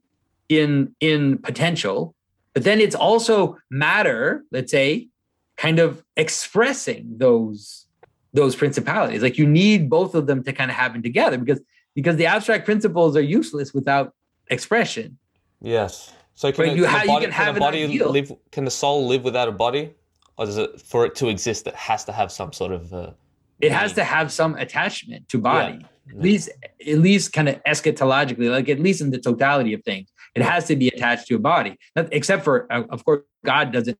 You could say everything is the body. Like God's body is is the entire cosmos. That's maybe a way to understand it. But it, but uh, you know, even the angels are said to have subtle bodies, for example, that they don't have uh, material bodies, but they have subtle, subtler bodies, you know. Mm. Um, so a way to understand that is like a very simple way, very simple, simple way is that let's say you have an ideal and you're like, you know, I don't know, you're you're some guy who's 250 pounds, you know, you you're watching TV and and you decide that you're going to become, you know, the sprinting champion of the world and then, and it's like, okay, and you may, I don't know, you're 50 years old. It's like that pattern that you're looking towards can't be embodied by you. It's actually not useful to you. That pattern is useless to you. That ideal, that abstract, let's say, direction that you are aiming towards is, is you can't embody it. And so you would you have, you always have to find this relationship between, let's say, the the principles or the ideals or the things we're aiming for and the capacity we have to embody them. Hmm. You can't you can't make a car out of grass. it's not the proper body for that pattern. Challenge right? the body of the the body of, of a car has to be able to express the car.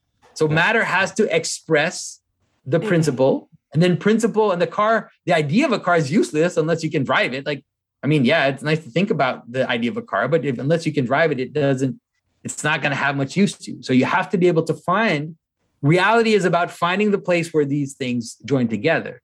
Hmm. And how does uh, how does Christ join together between the material and the spiritual? How does this how does the kind of triune God reconcile all of these paradoxes that we have compared to let's say the idea of an impersonal God or pantheism, things like this? Well, the idea, like if you think about it like a mountain, you think about it like a hierarchy, and that's part of the Okay. hierarchy. That's part of the this the way in which the world kind of lays itself out. When I talk about the pattern of attention, this idea of kind of moving, even the idea of moving towards the one, like as you're moving towards the one, that's what you're doing. You're you're moving out of quantity, or or let's say condensing quantity, so that you move up towards the towards the one which is at the top, right? That's that's where one is. If the world is like a, a mountain, so that point is something like ultimately cosmically it would be the fulcrum like the place where heaven and earth meets in a kind of absolute way and then all the other places that heaven and earth meet like the place where the idea of the car and the actual car meet that would be somehow a consequence or down the hill from this ultimate place where heaven and earth meet. And so that the idea is that that has different expressions in in uh, in scripture. You know the the mountain of paradise the mountain of moses where he goes up receives the law the tabernacle where you go into the holy of holies and you know you kind of you, you move from the quantity of the people into the one priest that goes into the holy of holies and then sees the glory of god. So there are different versions of that in scripture and in not just in scripture but in every religious tradition there's all these different versions of it ziggurats uh, you know all these different images. And but then the idea that what christians are trying to help people see is that that ultimately is man first of all right? We are the place where meaning and the invisibles we are like the laboratory where that happens. It's kind of through us that meaning appears in the world and so that's the one thing that you realize in someone like christ is that ultimately man is that place where that happens but then that man, let's say the man that has that position, will also manifest something. And what he'll manifest is that he'll actually fill up the whole hierarchy. He won't just be the top, he will actually contain the whole thing in himself. And so, if you want to understand the story of Christ, that's what it is. That's why Christ has to die. That's why Christ is all these things. If you look at the way Christ is represented, he's you know he's all these opposites actually. You know he's a he's described as a as a as a farmer in the sense of a agriculturalist. He's a he's also a shepherd. He's a king.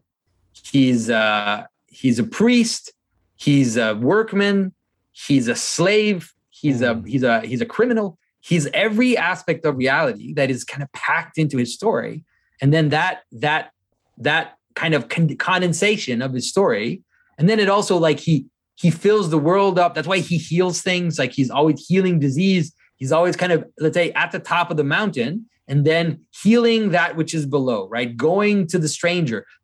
Well, that's why he goes to prostitutes and publicans and all these marginal figures because he's going to the edge. He's moving out and kind of gathering all things into himself. Yeah, he, so- he would drink with go into- sinners. he would drink with sinners, right? That's Like right. go into these bars and just go to Yeah. the Satan's den, hang out with the homies, meet. And so he was people where they're able- Yeah, And he was able to do that without because he contains all of this in himself. He was able to do that without losing himself, you could say. It's like Hmm. let's say most of us, if I went into a bar with a bunch of prostitutes, then maybe I would lose myself there. Right? Maybe I wouldn't be the one to to bring the prostitute into into the love of God, but I would rather, you know, find myself being dragged out into the into the den of hell. And so that's the difference between the way that Christ. So when Christ encounters the prostitute, you know, she ends up, you know, washing his feet out of compunction for her sins and and and you know wants to transform her life. And so you see the same. He goes to a tax collector who are these horrible, corrupt officials, you know, and Yep. and, and and when he encounters them, they're like, I'm going to give my whole fortune to everybody, and I'm going to, you know, I'm going to help the poor, and I'm going to. So it's like Christ transform all transforms all these aspects of reality as he encounters them. So it's not just about hanging out with the with the with the people on the edge, but it's actually about transforming everything and bringing it into himself. So there's a million examples of how he does that. But Oh, yeah, ultimately, sure. The death, the death of Christ and the resurrection ends up being the ultimate image of that, like I said, which is that he goes down to the bottom of reality. He goes all the way down into death, where everything is broken apart and everything is fragmented into its constitutive elements. And he then gathers all that up and then rises up, resurrects, and then ascends into heaven, right? But now by ascending into heaven, he's actually bringing everything into heaven with him. So it's an image of gathering all of multiplicity, all of death, all of this, everything into God. Hmm. And so that's the that's what the incarnation is about. And it's something which ultimately happens in all eternity, right? It happened at a moment in history, but it's a, it's actually happening. It's a, something which is a kind of a cosmic truth about how reality works. It's not just something that happened. It's actually revealing that you know you could say that reality is already and always reconciled in God, and that Christ kind of manifested it at one point in the story, but th- this is actually how reality works. Mm. Well, there's a lot of you know old m- mythical stories of people you know dying, resurrecting, and all that kind of stuff. But is Christ at least the first claimed person to have fulfilled that story in actual reality? I think so. I don't think I've seen another story where it's not just that because people say he resurrected, but Christians don't just believe he resurrected. We believe that he gathered all of death into himself and brought it up, you know, into the Father. And so it's like, like I said, wow. there's no other story after that, right? It's like that's it. Like he basically went into death and then gathered all of it, all of all of multiplicity, all the way to the to the constitutive elements, and then brought it up into heaven. And so I don't think that I don't. If anybody has an idea of another story like that besides the story of Christ, I don't. I've never heard it. Yeah, yeah, I'd like to know if there is, uh, because it's really I find that symbolic story very interesting. Of you know, Christ gone down to Hades, defeating death, and all that kind of stuff. Because even people all around the world, when they get to really hard situations, and I've heard this of like an old uh, one of my best friends who lives in Chile. They have crazy earthquakes, and there was a time where he was like a materialist, atheist, socialist. But then when that earthquake came and he thought he was going to die, he went on his knees and prayed for Jesus. You yeah. know, and there's there's a lot of those kind of situations where people they could be the most anti-Christian person ever, but man, when you're in a crazy situation where you think you're going to die, who else are you going to call? I, I just find I always found that part interesting, and I think that's kind of what made me curious to at least explore Christianity. Yeah. Is that special place that Christ has? Because uh, yeah. people don't call for Buddha if they're getting attacked by demons you know? Uh, and it's just it's interesting because people even i actually want to talk to you about ufos because i found even that to be the case where certain people have a ufo experience they'll call out to christ and then disappear. Oh really? Yeah i've never heard that story. I, I believe it. I'm not surprised. I, I think definitely. i haven't tested it but i've heard I've yeah heard exactly. i mean it seems pretty obvious by now that there's at least a relationship between UFOs and uh, and kind of these dark these kind of dark principalities, you know, and and you and the relationship between UFOs and uh, and also psychedelics seems to be coming clear and clear. Let's say, um, you know, and and it also it seems like it's also part of the story. Like it's have you ever seen uh, Aleister Crowley's uh, his demon, like the the the the the creature that um supposedly dictated several of his books. It's his his demon is called Alioth. It just looks like it. Yeah, Alioth. So A L I O T H. And Alioth looks just like a like a gray dude. He looks like a gray. Oh, and this creepy. is like this. yeah, and I think it's the first image of something like that that anybody had kind of ever seen. Uh, but but he he has so he had this encounter, you know, and and and Crowley and the OTO were were really part like they were trying to break things open like they were trying to kind of just remove the seals you know um, and I think they probably were successful. And Breaking that's part of the revelations, eh? yeah, and part of the chaos of what we're seeing is maybe this kind of this opening that they participated in, and now there's a lot of this stuff kind of flooding through.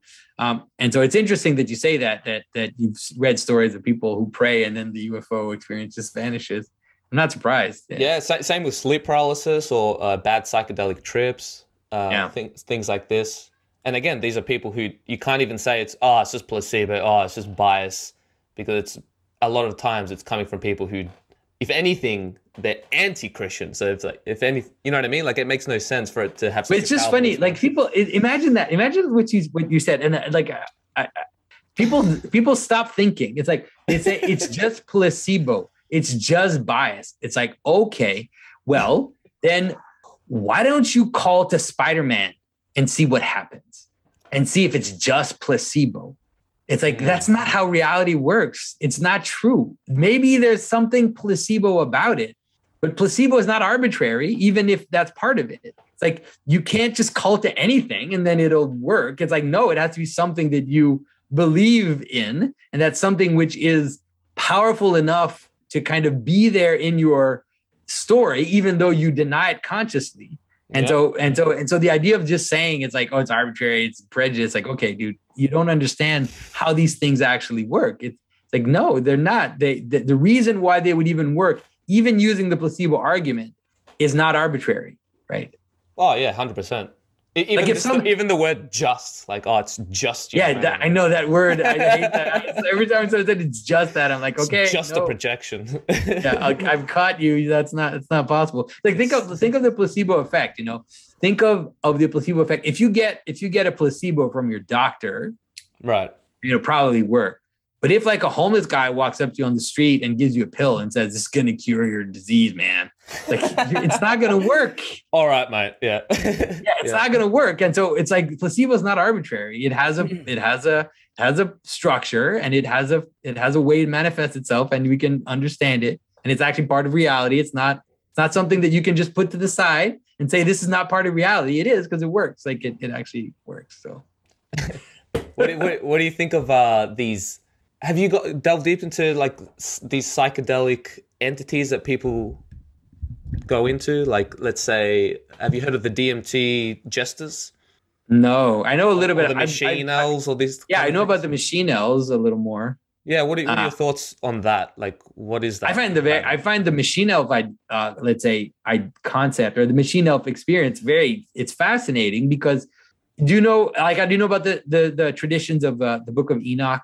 You know a little bit about the book of i do i know i know a little bit about it. I haven't yeah. read it completely but um, yeah and so in the in the traditions of in the book of enoch the book of enoch is a book that was probably written in the second temple period. And so it's like let's say a little bit before christ uh, came but but refers to okay. tradition before the flood.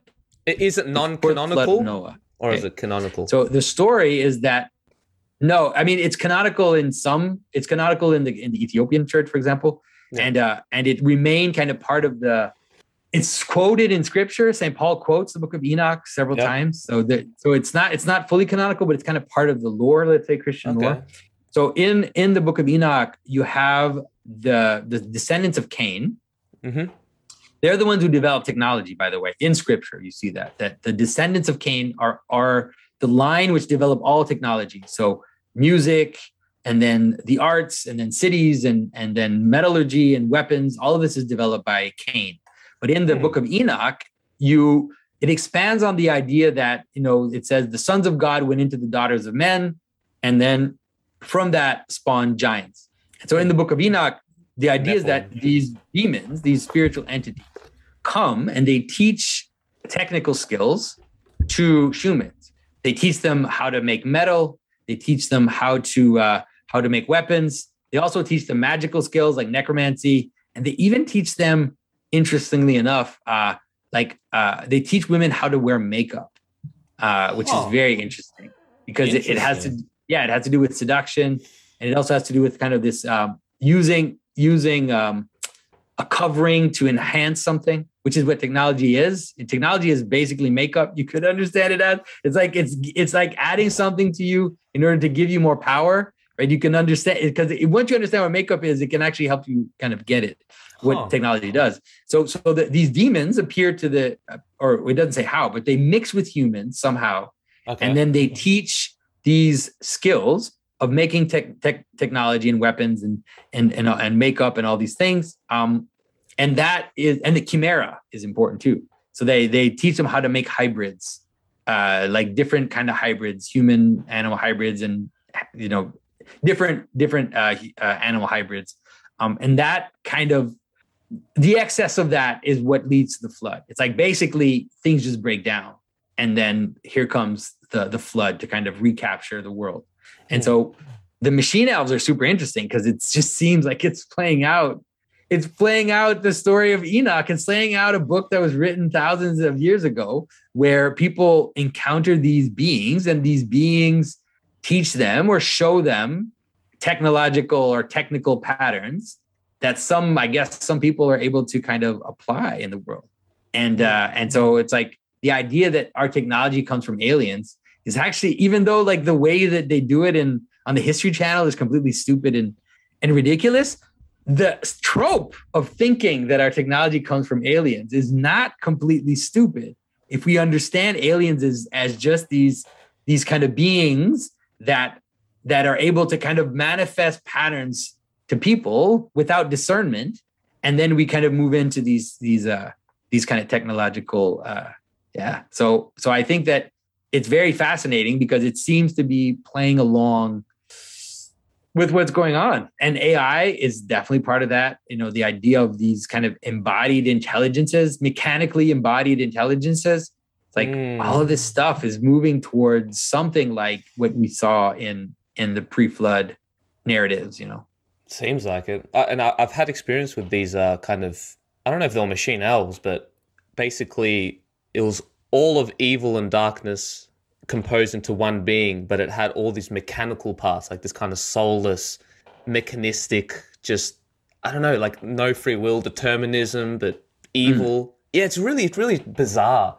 But when, because when I've gone through these experiences, I, I noticed then that these principalities, it's like they're more fundamental than us. You know what I mean? It's like a, a layer before creation or something like that. I don't know. I might, I might be crazy even saying this, but it really does feel so overwhelmingly real that I understand why people kind of get into it. But there's also, of course, the dark side of it. And yeah, I should exactly. be grateful that I tapped into the dark side early on and not, you know what I mean, not tagged along until later in life. So yeah, that you that you kind of saw it and said, okay, well, I need to think about this. Yeah, it's like basically hell scared scared me back into heaven, sort of thing. Mm. it's like, oh, okay, I want to go like whatever the opposite direction is to that. I'm going that way, and just live normal life. You know, just human human life, day to day. Yeah, uh, I think I think that's very important to be grounded. You know, because I think when you get too lost in these spiritual dimensions without having the grounding, it can be more dangerous. You know, any spiritual practice, I feel. Yeah, like, definitely. You know, I feel like even Christianity oh, could, yeah. be, could be dangerous if you don't have that grounding. And I've seen it with people. Oh, you're right.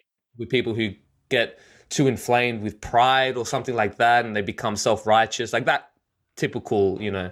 I don't want to say that's yeah, but even the mystical practice yeah. of the church, like in the Orthodox Church, we have a mystical practice which is called mm-hmm. hesychasm or the Jesus prayer, and it's a and it's a prayer which is repeated, uh, and then it's also uh, coupled with a breathing, with a kind of with a breathing which rhythms the prayer, you know, um, okay. And like, how do, how do you do this? Is this just a quick thing? Is it like you breathe in, you say half the prayer, and then you breathe out? Yeah.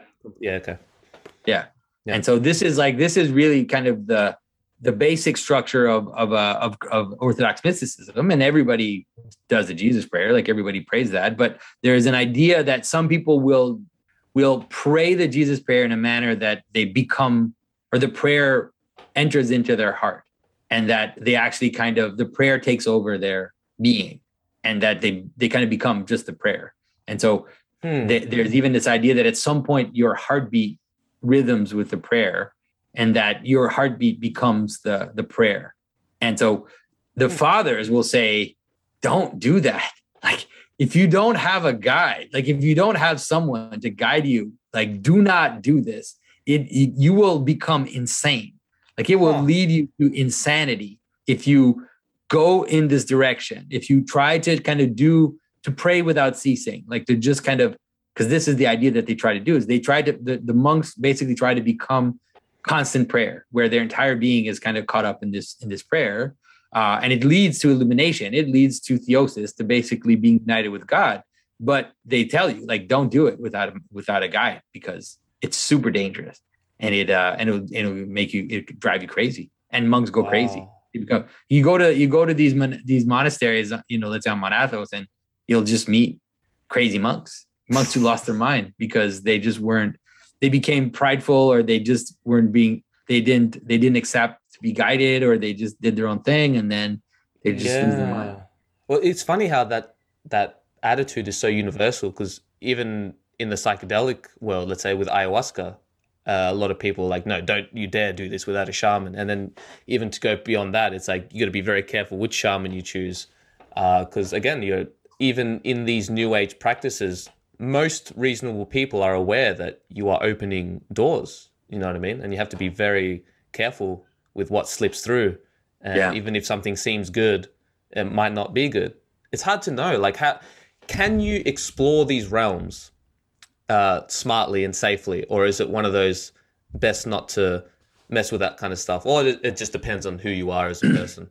I mean, I've never, I've never done psychedelics. So it's like I, I, I, can't speak from experience. I, I feel like, let's see from it from a more traditional perspective, it's definitely more on the dangerous side, in the sense that the idea of a real spiritual practice is to is to be transformed, right? Is to actually rise up in the hierarchy of being is like through humility, not through pride, but like through humility and practice and and and spiritual discipline that you actually become more like the angels, become more like God. And so it's not so much to just have these experiences of this world, but rather to kind of participate and rise up in in the in the hierarchy of being. You would say you see this image called the ascent of the divine ladder, where Yeah. you see uh, monks going up a ladder, and there's Christ uh, above. Christ is the goal, right? We're we're actually aiming towards Christ to become like Him, to be united with Him. Uh, and then there are angels that are kind of helping along the way. But then there are also demons. You see it in the image. Like these demons are like pulling the monks down and they fall into like the mouth of Hades at the bottom of the image. Um, and so yeah, their idea is not to either experience the angels or experience the demons, right? Their idea is to aim towards the transcendent, tra- aim towards Christ, aim towards the place where heaven and earth meet. Uh, and then you will encounter them along the way. But but that's not the per that's not the point. And so the problem with with I think with a lot of the psychedelic stuff is that people kind of rip open the veil and then move into this world and they have these experiences, but they're not better people. Right? They're not more, they're not freer from their from their own demons, they're not freer from their own passions. And so yeah, Mm. so they're more in danger than they would be if they if they would just kind of stay in the normal world. And but I say that, but look, I'd be honest with you. I know several people that that that did psychedelics and then converted and then just became Christian. Uh, yeah, so it's not I've, like heard, I've heard that. That's that's the thing that throws a wrench in Yeah. my whole th- thinking about this because I don't I don't have a sh- necessarily a strong opinion of psychedelics or this or that because they're so mysterious and they have so Mm. many different outcomes for different people. However, I would say that at the state that humanity is right now, it probably would be more dangerous than it is good. Uh, but I don't know if that's necessarily the psychedelics themselves, but just where humans are, because we're very prideful and very naive and can fall into these traps, you know? and also because we're materialists and and so I can see it like I can totally see it because it's like for all my love of Jordan Peterson like I love Jordan Peterson you know but but I think that this is one of the dangers that he's falling into it's because it's easy to you can you can analyze it right it's a mushroom it's like here's the chemical formula. Yeah. right? Here's the thing. It's right there. Just take it. You eat it and there you go. So it's like it's super easy. So so the most materialist the most scientific person can say like this is like it's it's it this this works. It's a pill. You take it. You have this experience. You can analyze it. You can calculate it. You can you can look at the person's brain. And you can see their waves whatever is going on. And so and so it seems like a kind of materialist shortcut you know to the spiritual life. Uh, but I think that that's also why why it's a problem. Like I think that that's why it's a problem is because you know look at look at even like at the way that uh, I don't know if you saw that discussion you had with the guy who wrote this uh, this what is it like the I forget what it is. There's something about how mushrooms are at the source of our religions or whatever. Some book about that. Oh, yes. Um, yeah, I actually had him on. Yeah, yeah. Uh, the immortality key. Is that right? I think that's what Yeah. maybe that's what it is. I don't know. But look at look at what they're doing. It's like so so think of the mysteries of Eleusis, Eleusis for example, Mhm. right? So you have this entire ritual that lasts several days and is extremely engaging. and is like sworn to secrecy. You're not allowed to talk about it. There's a whole thing around the entire mystery of, of Eleusis. And then maybe at some point in this thing where they come, let's say, to the to the edge of it, then there's a substance involved in the experience.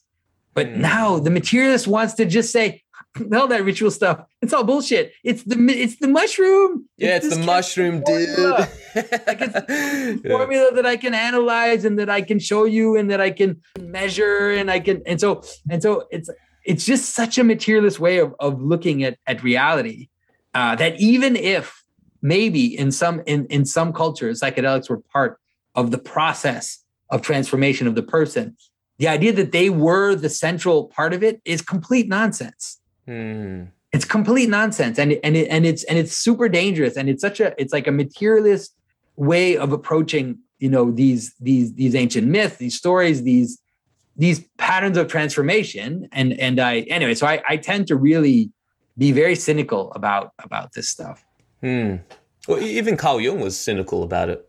Mm. And it's because it's funny because even myself, a lot of psychedelic people quote Carl Jung, like yeah. he's our, our Lord and Savior, but even he's like yeah, beware of unearned wisdom.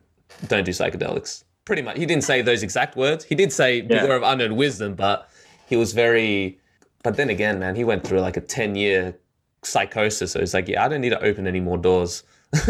I'm good. yeah, definitely. Definitely. Yeah. He also had, I think, that problem where he wasn't, he didn't accept to be guided, you know. Hmm. And uh and there are there are stories about Jung, like uh, you know, even even like from a even not even from a not a Christian perspective, you know, there are stories of him, you know, going to India, but all but then refusing to even to be guided by the supposed masters that he encountered there, hmm. and that he wouldn't even meet with them. Like he was just he's a scientist. Like in the end, he ended up, and I think that that he didn't like. Yeah, he just he was never like he he. I don't think he ever ended up being either a practicing Christian or an initiate of anything. He was just hmm. someone from the outside who was trying to explain these things and then got cracked open. You know, just got cracked open is the only way to oh, see it. man, could, could you imagine so, that? Like going to bed, sleeping with a revolver under your pillow, and having these attacks by these entities every day. I'm surprised he didn't like end up killing himself, man. That, that's like, yeah, that sounds like hell to me. But I'm glad that he got some knowledge out of it and came out the other side. Thank God. Yeah. Yeah. Well, yeah. yeah. Well, yeah. it is what it is. Uh, yeah, Jonathan, I would love to uh, just finish this off because I know that you make a lot of videos about like symbolism, unpacking movies and stuff. Do you ever do video games? It's funny because everybody's been asking me to do video games forever, and you uh, should. and then I did. I did a video. It was probably because it, it's also maybe I didn't approach it the proper way. Okay. I thought, I thought, okay, so what what I should talk about an early video game to show the pattern and kind of how it was there from the beginning. Let's say even the more complicated games, yeah, like Super had, Mario. Yeah, so actually, so I did it on Donkey Kong because I was moving towards oh, Super Mario, like the old, so old school on, Donkey Kong. I did it a video yeah. on a video on Donkey Kong, and it just totally bombed. Like nobody watched it, huh. uh, and then it discouraged me for because I wanted to do it on Donkey Kong and then do it on Super Mario uh, as a kind of second a second step to show how it's all there in Donkey Kong, but then it kind of unfurls into Mario, and then let's say Mario becomes the becomes like the template for basically all the games we have now. Uh, but uh, but yeah, but then I just never made the second video because it was because it was a lot of effort to kind of to, to, to to put it together and to write it and to edit it and then uh, yeah. And so you can find it the Donkey Kong video if you okay. want. I, I think it was pretty good. Like I was happy with it, but uh, maybe I'll, i will. Like I might do it. Maybe. Maybe you can even do like a uh, something that I would enjoy anyways. Seeing you do like a reaction video to one of the more popular games like Skyrim or something like one of these epic yeah. kind of fantasy worlds that people are, are completely obsessed with. That have really cool stories and symbolism. Yeah. Well, I think that like Elder Scrolls, I think they definitely do a good job at kind of containing a world. Like they they yeah, present sure. a world that is that is quite is both very diverse, but also coherent enough that it really fits in that almost it fits a little bit in that kind of Tolkien. Tolkien is the one who set, by the way, Tolkien oh, is the one who 100%. set who set the map for all of these things. Like especially yeah. for especially for the the the the fantasy video games or the world building video games. It's really Tolkien who kind of set the standard for that. Uh, but but for sure in, in, in Elder Scrolls they do a good job at let's say embodying it. You know, um, so so yeah, I think so. But it's just hard because let's say something like Skyrim, it's like it's so big. Yeah, it's like It's hard to hours. talk about. It's Yeah. like this huge, huge game. Even the story itself is really big, and so it, I think it would. I think it'd be difficult to do like a kind of or, consent. or break it down maybe like do breaking down like literally one mission of a certain story you know what i mean yeah, and maybe just choosing one and then see how it goes man Showing it i pattern. think i think it could explode skyrim is very popular you're very good at unpacking these kind of myths so just an idea you don't have to do anything but it's something No, no, that no, no, no, no. But it's, it's not. It's something that it's been. It, obviously, people have been asking me to do video games for uh for a while, for a long time, and so who knows? Maybe I don't know. It's possible. It's also, it's like there's so many things to do too. So it's hard to it's hard to sometimes decide what I'm gonna do. yeah i know you want to do all these things at once uh Yeah, well, exactly. why why do people play something that i've been fascinated with is why do people are obsessed with horror games and stuff like that. Like why do people go out of the way to pay money to scare the crap out of themselves? So why do people? Why do people uh, like by horror yeah just on horror in general. It's something that's been Yeah. very fascinating for me. Okay well horror like horror is how can i say this? Horror is a reality. There's a, there's a relationship there's a little bit of relationship between something like sacred space and horror in the sense that horror is a category is always a category which transcends the rational right? Horror is like the irrational which just kind of smashes against the right, wall, like that primal adrenaline sort of thing. Yeah but also it's like something which is is unreasonable right? It's it doesn't make sense right? Hmm. the, even the idea of a mass killer doesn't doesn't make sense. And then the more imagistic versions of that i don't know like evil dead or whatever like these kind of these kind of this encounter with these these really really kind of irrational forces that are extremely cruel and that are extremely violent and, and, and, and that are basically will just destroy the world. It's something that it's something that is that can make us peek into the idea that there's something beyond the rational right? It's called it's kind of like in the it's kind of like in the wrong direction you could say but not totally. Because if you look at christianity horror is part of the sacred right? The cross is in part. It's not just horror but it's it is horror. Horror Hmm. is in the cross. There's other things going on in the cross but Hmm. but horror is there. And so um i think the difficulty with horror is that it, it it's just in one direction let's say. It's more about kind of encountering the monsters on the edge of the world you could say it's something like that. Yeah. Um yeah so but but i but it's not it's not completely uh it's not it's understandable because if you if you read even the idea of uh there's a relationship between awe and terror. Okay.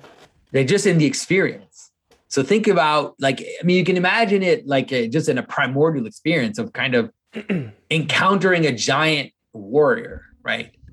And this giant warrior like steps out in front of you and you're like i don't know you're 11 year old boy this like six foot five massive warrior with a helmet like just steps out in front of you. It's like you're going to be a lot of things. You're going to feel a lot of things when that happens. You're going to feel scared impressed overwhelmed like let's say frozen in front of this like this this revelation let's say and so you get so that's when you can kind of understand this idea of the relationship between let's say the terror of encountering god or encountering an angel you know like the re- like the joke on the internet right right the biblically accurate angels like there's something about that that is that the the, yeah the that. angel says when the angel says be not afraid the reason why he's saying be not afraid is because he's scary as hell. Like that that, that the meme. yeah yeah. Don't Like, be afraid. Angel- it's like uh, "Ugh." it's like whoa. yeah. the angel appearing to you is something like a breaking open of normal space and this like this like rushing in of of this transrational space. And so there is an aspect of it which is which is going to be kind of terrifying.